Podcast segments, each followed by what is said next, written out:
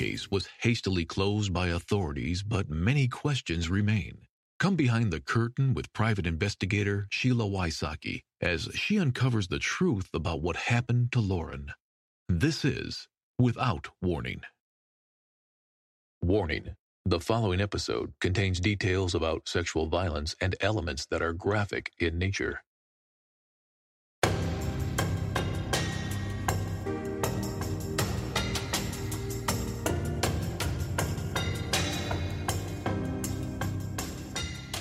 On the last episode, you suffered through terrible audio. The audio was done by Mike and Sherry Smith. Never in a million years did they think their audio or their recording of their daughter's autopsy would be on a podcast. The only way Lauren has gotten any justice is through this podcast. Imagine being the mother and father listening to the autopsy review. Yes, the audio was awful. It was so important for you to hear what they heard early on in the investigation. On this week's episode, I am not playing what we originally planned. The audio that was turned over to me is being reviewed by attorneys. As soon as I have the green light, I will play it for you. I appreciate the tips and audio that's being turned over. On this week's episode, you're going to hear audio between Sherry Smith, Chris Yarchuk, and myself. There are several things I want to say about Chris Yarchuk. Chris was the off duty police officer from White County in charge of security at Wakefest. Listen to what Chris says about when he was taken up to the campsite, which way Aaron Lilly wanted to go, and which way Chris went. Chris is a police officer that you want showing up on a crime scene or an accident or if you're in trouble. He is the best representation of a police officer. Chris Yarchuk is a hero. Chris is very uncomfortable with that label, but he should own it. He and Ryan Melanson are both heroes. Deputy Sheriff, White County, Tennessee, in the city of Sparta. And at the time of Wakefest, I was um, the lead police officer Wakefest is a professional and amateur um, event that they hold on the lake where people come in to win prize money for um, wake surfing, riding wakeboards. How many people generally come to Wakefest? Um, well, every year it's gotten larger and larger. Um, we started out, it was you know, a thousand, a couple thousand, now five thousand. I mean, it's it's getting bigger, and, and next year we're projecting eight to ten thousand people to show up. It's an event on the lake, and there's a bunch of sponsors there. Bud Light's there, obviously. Um, um, Red Bull's there, so you have all the the usual big event stuff. And being that it's on the water in the middle of summer and hot, um, you got the girls on the jet skis riding around in their bikinis. You got uh, a bunch of private boaters coming in to watch the event, also in swimwear, um, men and women alike. So you'll get the European man swimsuit, you'll get the typical American bikini woman swimsuit. So the European male swimsuit is what? Wakefest is on Center Hill Lake on the southeast side of the city of Smithville, um, and it's put on by uh, Pates Ford Marina Fishlipz. Also, um, Middle Tennessee Motorsports. TNT, um, right? TNT Water Sports. Um, yeah, there's a few big sponsors that come can collaborate to, to put it on. Huge economic event for Smithville, absolutely. Mm-hmm. I was making my rounds, so I'd walk around the outside of the of Fishlipz, and she saw me and just come running up and told me your name, and um, I'm going to school, and you know, in criminal justice, and I want to be a cop, and I want to be a lawyer, and just going on and on about all kinds of stuff. Asked me a bunch of questions about being a police officer, and if it's fun, what do you do? And I mean, obviously, uh, part of what I do, private duty, was how I came into contact with her. But life of the party, just outgoing. She acted like she didn't know a stranger. Very bubbly, very personal, bright, excitable voice, just very intuitive. There were three of them sitting in the plastic Adirondack chairs, Aaron and Hannah. And then there was a little German Shepherd dog with them, and then uh, Lauren. Um, and I didn't even realize Christopher was with him until later on when he kept coming back over because I'd seen him throughout the night talking to two or three different women sitting in the windowsill, his hand on one, trying to dance with another, and he's just roaming around the whole place, just being a 20 whatever year old guy, I guess.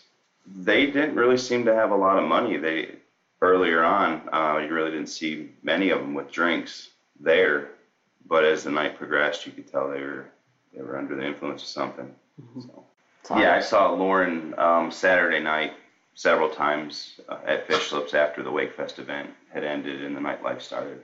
Lauren did stand out. She was very uh, bubbly, outgoing, excitable. She was out um, on the side of the restaurant on the dock portion where the boats pull up, um, twirling around, dancing, jumping around, having fun uh, to the music. Seeing Lauren and then seeing who she was with later, found out it was Hannah and Aaron. They really just kept to themselves they just stayed close together. They weren't off wandering around. Um, they weren't apparently social. They were just sitting there between themselves talking with their German Shepherd puppy. And Lauren was off to the side and kind of just wandering back and forth and watching the band and dancing on the dock. And uh, Chris was wandering around perusing. Chris did in my mind just because of the fact that he I saw him with multiple people, multiple women just wandering around between different girls, holding hands with this one, rubbing legs with that one, trying to dance with this other one. So to me, that I was just kind of like, well, it's a small place. Everybody's going to see what you're doing. I mean, you're not really doing yourself any favors, but being security and it's a business, they're there to make money. So when you have people come in like Hannah and Aaron, and they're sitting out back, taking up chairs, not purchasing beers, they're in line of the band, which is probably 20 yards away at most. My thing is, hey, we want our paying customers to be in the chairs and get the spots and see the things. But um, being that it's at a marina and people can just pull in on their boats and listen, I mean, there's. I had Chris describe what he saw when he came upon Lauren's scene. From a distance, you saw bright pink and black, and upon getting closer, um, pink shorts and a black shirt, sleeveless, uh, like a tank top, and she was at the waterline from her bottom to um, even top of her head, she was at the surface. So the coroner is uh, a master diver, and so and he's a friend of my husband's. So mm-hmm. what he said to us when he first examined her body was he said, "Wow, she must have gone really, really deep to be in cold water because her body was so preserved." You see what I, where I'm going with this? How long do you think she was actually in the water? Uh, the last time I saw her was two o'clock, and it was 14 or 15 hours later when I saw her. I believe that she was probably in the water no more than I think. I think they moved her, and I think that they did it with as much darkness as they had available to them. So yeah. depending, I mean, it, it, anywhere I would say from dusk, an hour before dusk, so anywhere between I would say five to seven in the morning, but with the, as much darkness as they had available. So I would say immediately, but. Well, Aaron, there are witnesses that he left Wakefest by himself to go back earlier in the afternoon on Sunday. Is there a possibility that they had maybe stored Lauren's body and then he just put her in the water? Because her she doesn't even look waterlogged. No. Okay, I mean, and there's no predatory bites.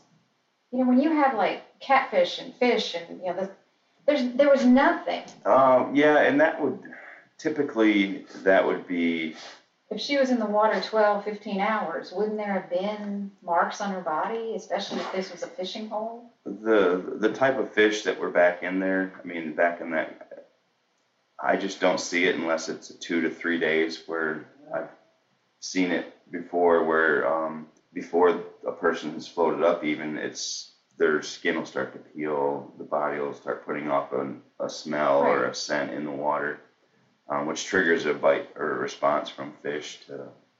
But you to saw eat. her body. It did not look like it had been in the water for 15 hours. No, no, it didn't. Okay. No. And you have seen a body that's been in the water for multiple hours. Oh yeah, and days. And days. Yeah. So you you have experience. Yeah, I've seen multiple bodies that have been in the water for anywhere from a few hours up to a few days. And depending on how deep the water is, the temperature of the water, the body builds up gases. So when the body builds up enough gases to be neutrally buoyant or buoyant, um, and at that time the body starts to rise. So then the closer you get to the surface, the warmer the water is, the more gases build up rapidly, and then you, you float. So a body back in that cove in anywhere from possibly 12 feet to, to 5 feet um, where she was found at the shore, the water temperature may have been 78 to 83 degrees that day. You're, you're not going to float, even if you have drowned, you're not going to float from your bottom to the, to the top of your head. You're going to be shoulders and head floating. From a gas buildup buoyancy state, you're not going to be, I mean, that I asked Chris if he felt the police acted too quickly on declaring this an accident. I absolutely believe with everything that I am that the police acted too quickly and um, assumed it was a simple accident. But in my experience in, in life and in the police department and as an active diver for 12 years, I knew right away the countless bodies I pull out of the water for, for families and departments and counties and cities that Lauren didn't drown. I asked Chris to talk about Aaron Lilly and what he remembered. Him and um, Christopher both were in the canoe behind the houseboats in line of the bodies. So as soon as we went around the corner, they started screaming and paddling. To me, that was number one red flag. Right, right. And uh, yeah, So it was probably Aaron and Chris that went back early when we I. I honestly, I wouldn't. W- the tarps that they had there would draw so much attention if it was the blue tarp um, somewhere down below. If anything, if they did move the body down and put it in the woods somewhere, um, they probably would have just brushed it in or cooked leaves over it or something. But it's so secluded back there that you could just toss something behind a stump or a log and Right, no one would know the difference. No, I've never seen anybody back in there walking around. Um, right. that far back in the cove, even hardly even the, the fish back in there. One thing you said about the cove, though, that's a good place to place a body, don't you think? Oh, absolutely. It's out of line of sight from the marina. It's out of line of sight from normal boat traffic, excluding um, someone putting in just further west and north of the marina. Uh, there's a little boat ramp, and that's hardly ever used there. It's it's pretty steep and it's a shallow launch, so it's you could lay something on the side of that bank and no one would see it for weeks probably. Unfortunately for them, Lynn and Dylan went fishing that day.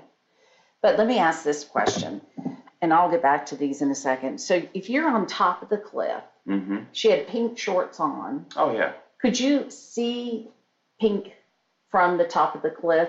I I didn't look down there when I went up to get um, Lauren's ID. Just forefront of my mind was get her ID, so that way when the local authorities get there, we would have all the stuff they need to immediately positively identify the body. I mean, at that, I mean, and I hadn't even seen that we didn't roll or touch her or nothing, so I didn't know for 100% sure that it was her, uh, was Lauren in the water at that point until TWRA uh, got the okay to pull the body out. My question is this, do they normally transport bodies after pulling them out of the water face down?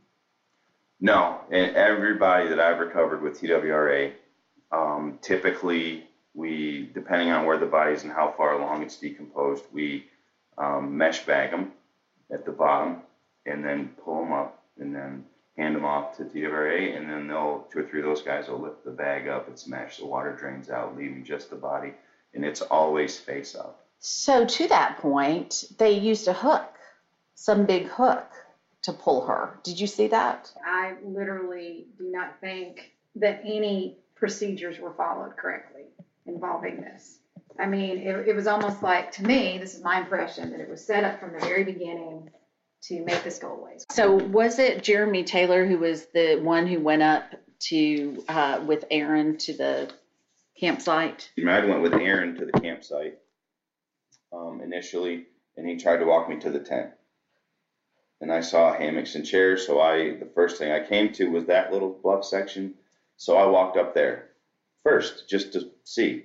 Uh, I don't know why I did. I just felt like I needed to be there. I went up there and looked, and I saw, oh, well, there's Lauren's shoes, and well, there's her sweater. Um, there's another chair with nothing and a hammock, nothing. Okay. So I walked down with the same shoes that Lauren had on then. I mean, the black with rhinestones on the flip floppy things. So I'd walk down that bluff, walk across, and then up the other side to the tent where, well, that's where all her stuff was. Her purse was in there, and, and he went in there, knew where her purse was, got in her wallet, got her ID. If I'm going camping with a bunch of ladies and guys, I'm not gonna know where all the girls' purses are and all their stuff is put. I just, I wouldn't know that. That's not my.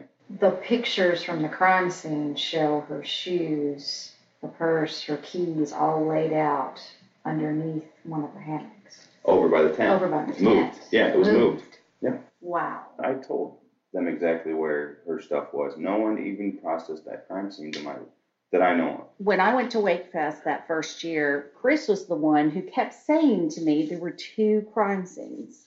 And I had him show me on the computer the second crime scene. Before that, we didn't know there were two Who moved your locations. shoes? The cops were up there then. Jeremy Well- Taylor and the DeKalb County Police. But also Hannah, we have pictures of Hannah and Chris up there. I'm sorry, They all Hannah went and up Aaron. there, Yeah. Now, that's also violating. And then the second time they went up there, or when they went up there with the department, they were wearing life jackets. In some pictures, man. Why, why were they wearing life jackets? I have no idea. And if they had them on with the in the boats, and then they just kept them on when they went up, I I thought that was odd to me. But, okay, you're not supposed to let people around a crime scene because you, you can contaminate evidence, right? Yeah, Ryan told us it was never roped off. Is that correct? It was never. I hadn't. I didn't see any up there. Um, so after I got the ID uh, with Aaron, we went to, up to the tent, got the ID, went back down. Um, Aaron and Chris were in a boat with Harry and Ryan. Mhm. And I had a TWRA officer take me to Hannah immediately, and that's when I audio taped the uh, my iPhone our conversation on the front of the houseboat. Okay, to that point, this is a side note. Deanna always wondered why you were playing on your phone. She didn't know you taped it. Well, what I was doing was I was pretending to be texting and stuff, Right. and being nonchalant with Hannah, so she didn't feel intimidated by me. That way, she would speak more freely. I felt And she did. she did. Yes.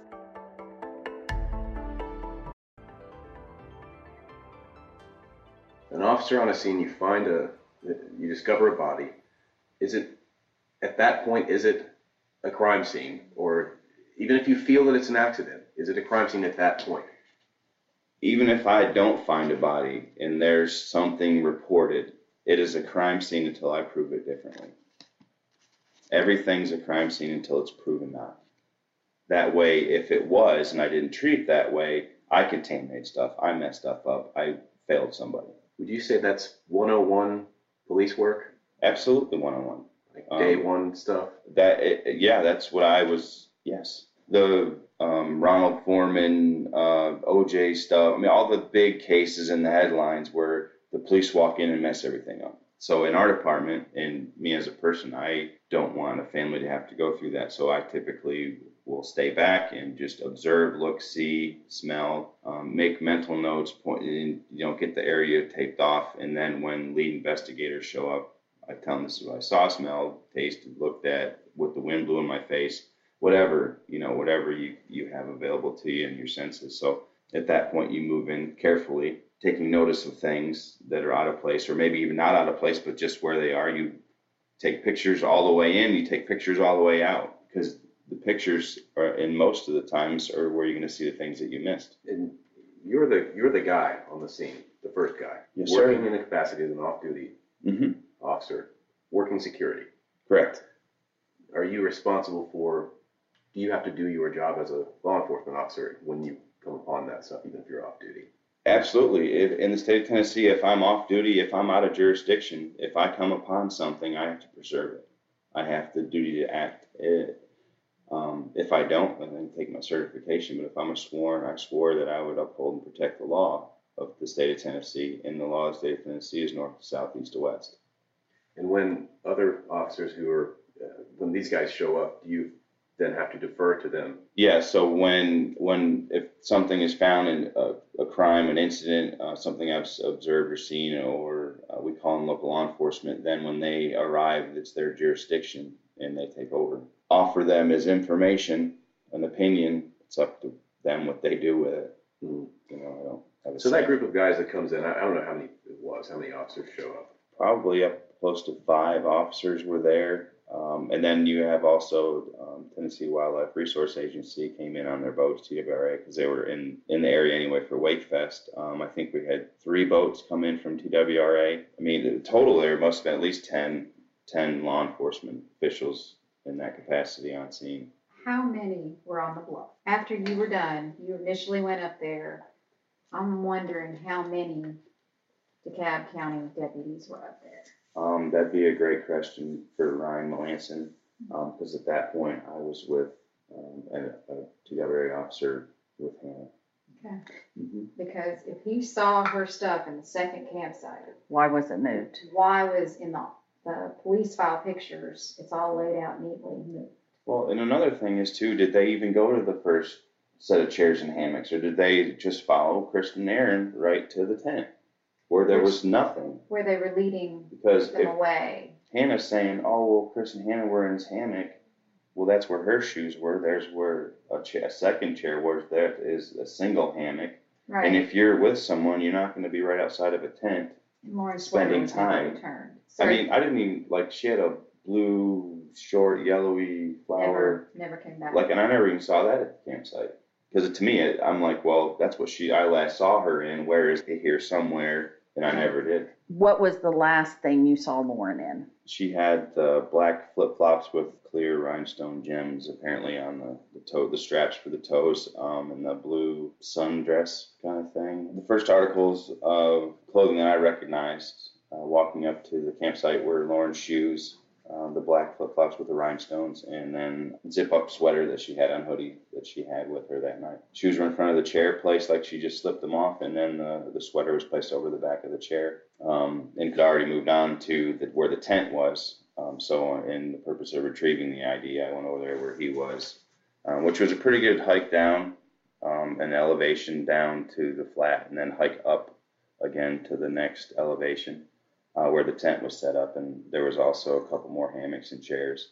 Um, and he was in the tent at that time. He walked in, grabbed a purse between air mattresses, and got the wallet out and came out and handed me the ID. Was it Chris or Aaron? Aaron. Then later on, um, in a photograph, I noticed that all those items were in front of the tent on the ground, just kind of laid in order. They weren't where they initially were, or she had last left them. Lauren's shoes and sweater were moved over to the main campsite in front of the tent, and they were laid out on the ground. That's the picture they're using as this is what we found. It Well, is. if it is, they're damn liars. Yeah, that's what they're saying. And Hannah got up in the morning and said she saw her shoes, her purse, and her stuff laid out right below the hammock. We had her testimony. No, absolutely not. Because it was what five in the Aaron produce afternoon.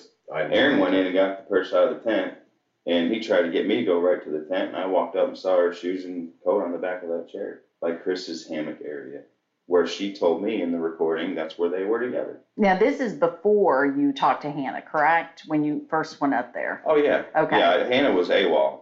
Aaron and Chris were in the back of the in the, holding on to a houseboat, looking back in the cove. So as soon as we went past, they just started paddling and yelling. So were you shocked that they declared uh, this an accident?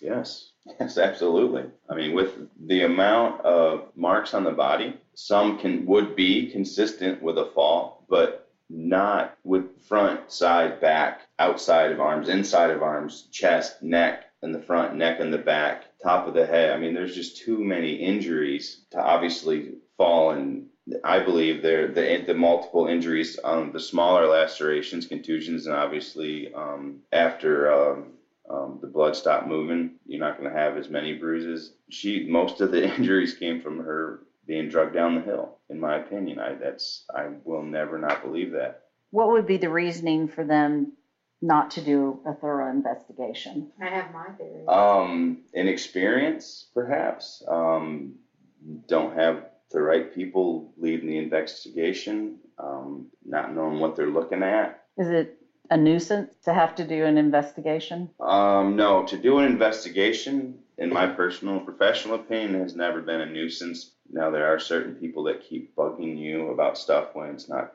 in the time frame, daily phone calls, daily emails. Um, but then again, you have to take the heart that that's a concerned family member, a concerned friend, a concerned, and people just want answers. So um, and, te- and when, when you've done all you can do as law enforcement and turn stuff over to TBI for testing, or you turned it over uh, waiting on fingerprint results, waiting on blood results, waiting on um, DNA results, um, you don't have answers. But if you never ask the questions to begin with, you're never going to have the right answers anyway. Were you ever questioned?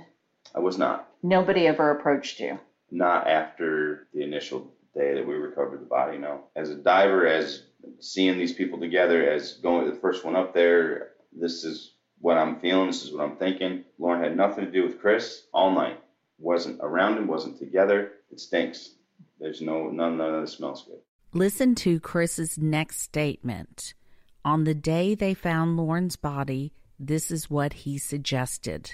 And I suggested the rape kit. I suggested uh, DNA fingernails. You got to, in like to the, the EMS, I'm like, you got to preserve the fingernails. So you got to preserve whatever, if anything, you need to save that. You need to get the fingernails. But that's common knowledge. So, you know, in saying those things, obviously you think that they already know that at the sheriff's department that takes over, and you think that they're going to do those things. Back to the treat it like a crime scene until it proves itself not to be. Um, but that's how I was trained when I when I came in. I don't know who trained them or what their experience is with it and how many homicides or deaths or drownings or falls they've done. I don't know what their statistics are. To be clear, you have seen bodies that have fallen down cliffs and into water. Yes. Okay. With the kind of injuries you sustain from that kind of fall, Mhm. is there any similarity to the kind of injuries you have if you, say, have a, a bad motorcycle wreck? You know, say, say you're, Um, you're tumbling down a pavement. Is it, is it similar at all? Only in the area that you've fallen Mhm. down, um, but landing on asphalt, sliding down asphalt is a lot different than falling down and hitting at different heights, um, rock edges, logs, branches, moss, grass, sticks, whatever. What uh, just the the ground is different. So you would have scrapes, you would have cuts, depending on what's in the road. If you went through the median there was a brick or a tire car parts from a wreck. I mean, but Lauren's injuries, repeated injuries to the back of the head. It's one thing to fall once and get a dent, but to fall repeatedly and have four or five dents in the same spot, I've never seen that. The cuts, yeah, on the back of her head. And in my professional opinion, what it seemed to me was that she her head was smashed into the ground multiple times. Someone was on top of her.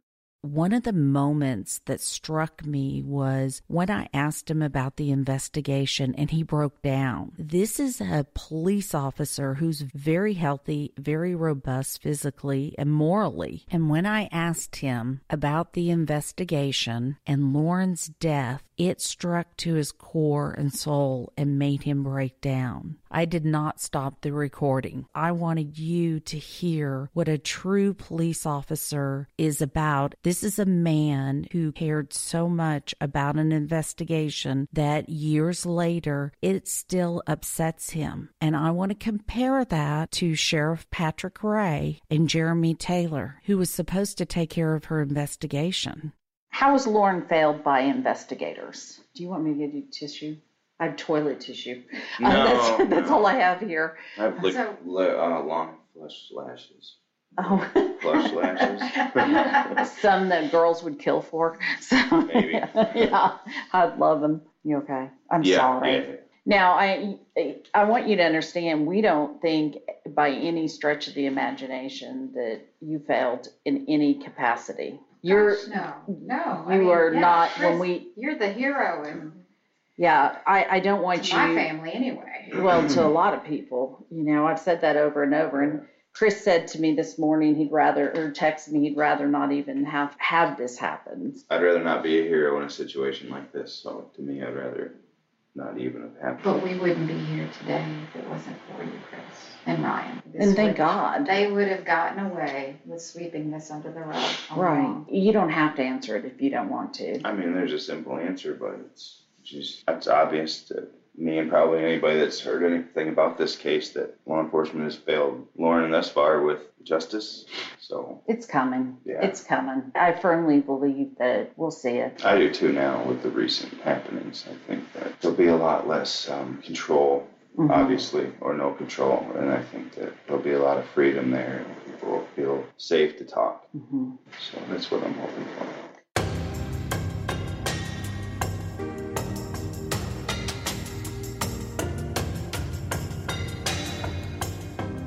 On the next episode, I'll continue my conversation with Chris Yarchuk. As always, I want to thank you all for listening to the podcast, supporting the sponsors, and especially helping with the case.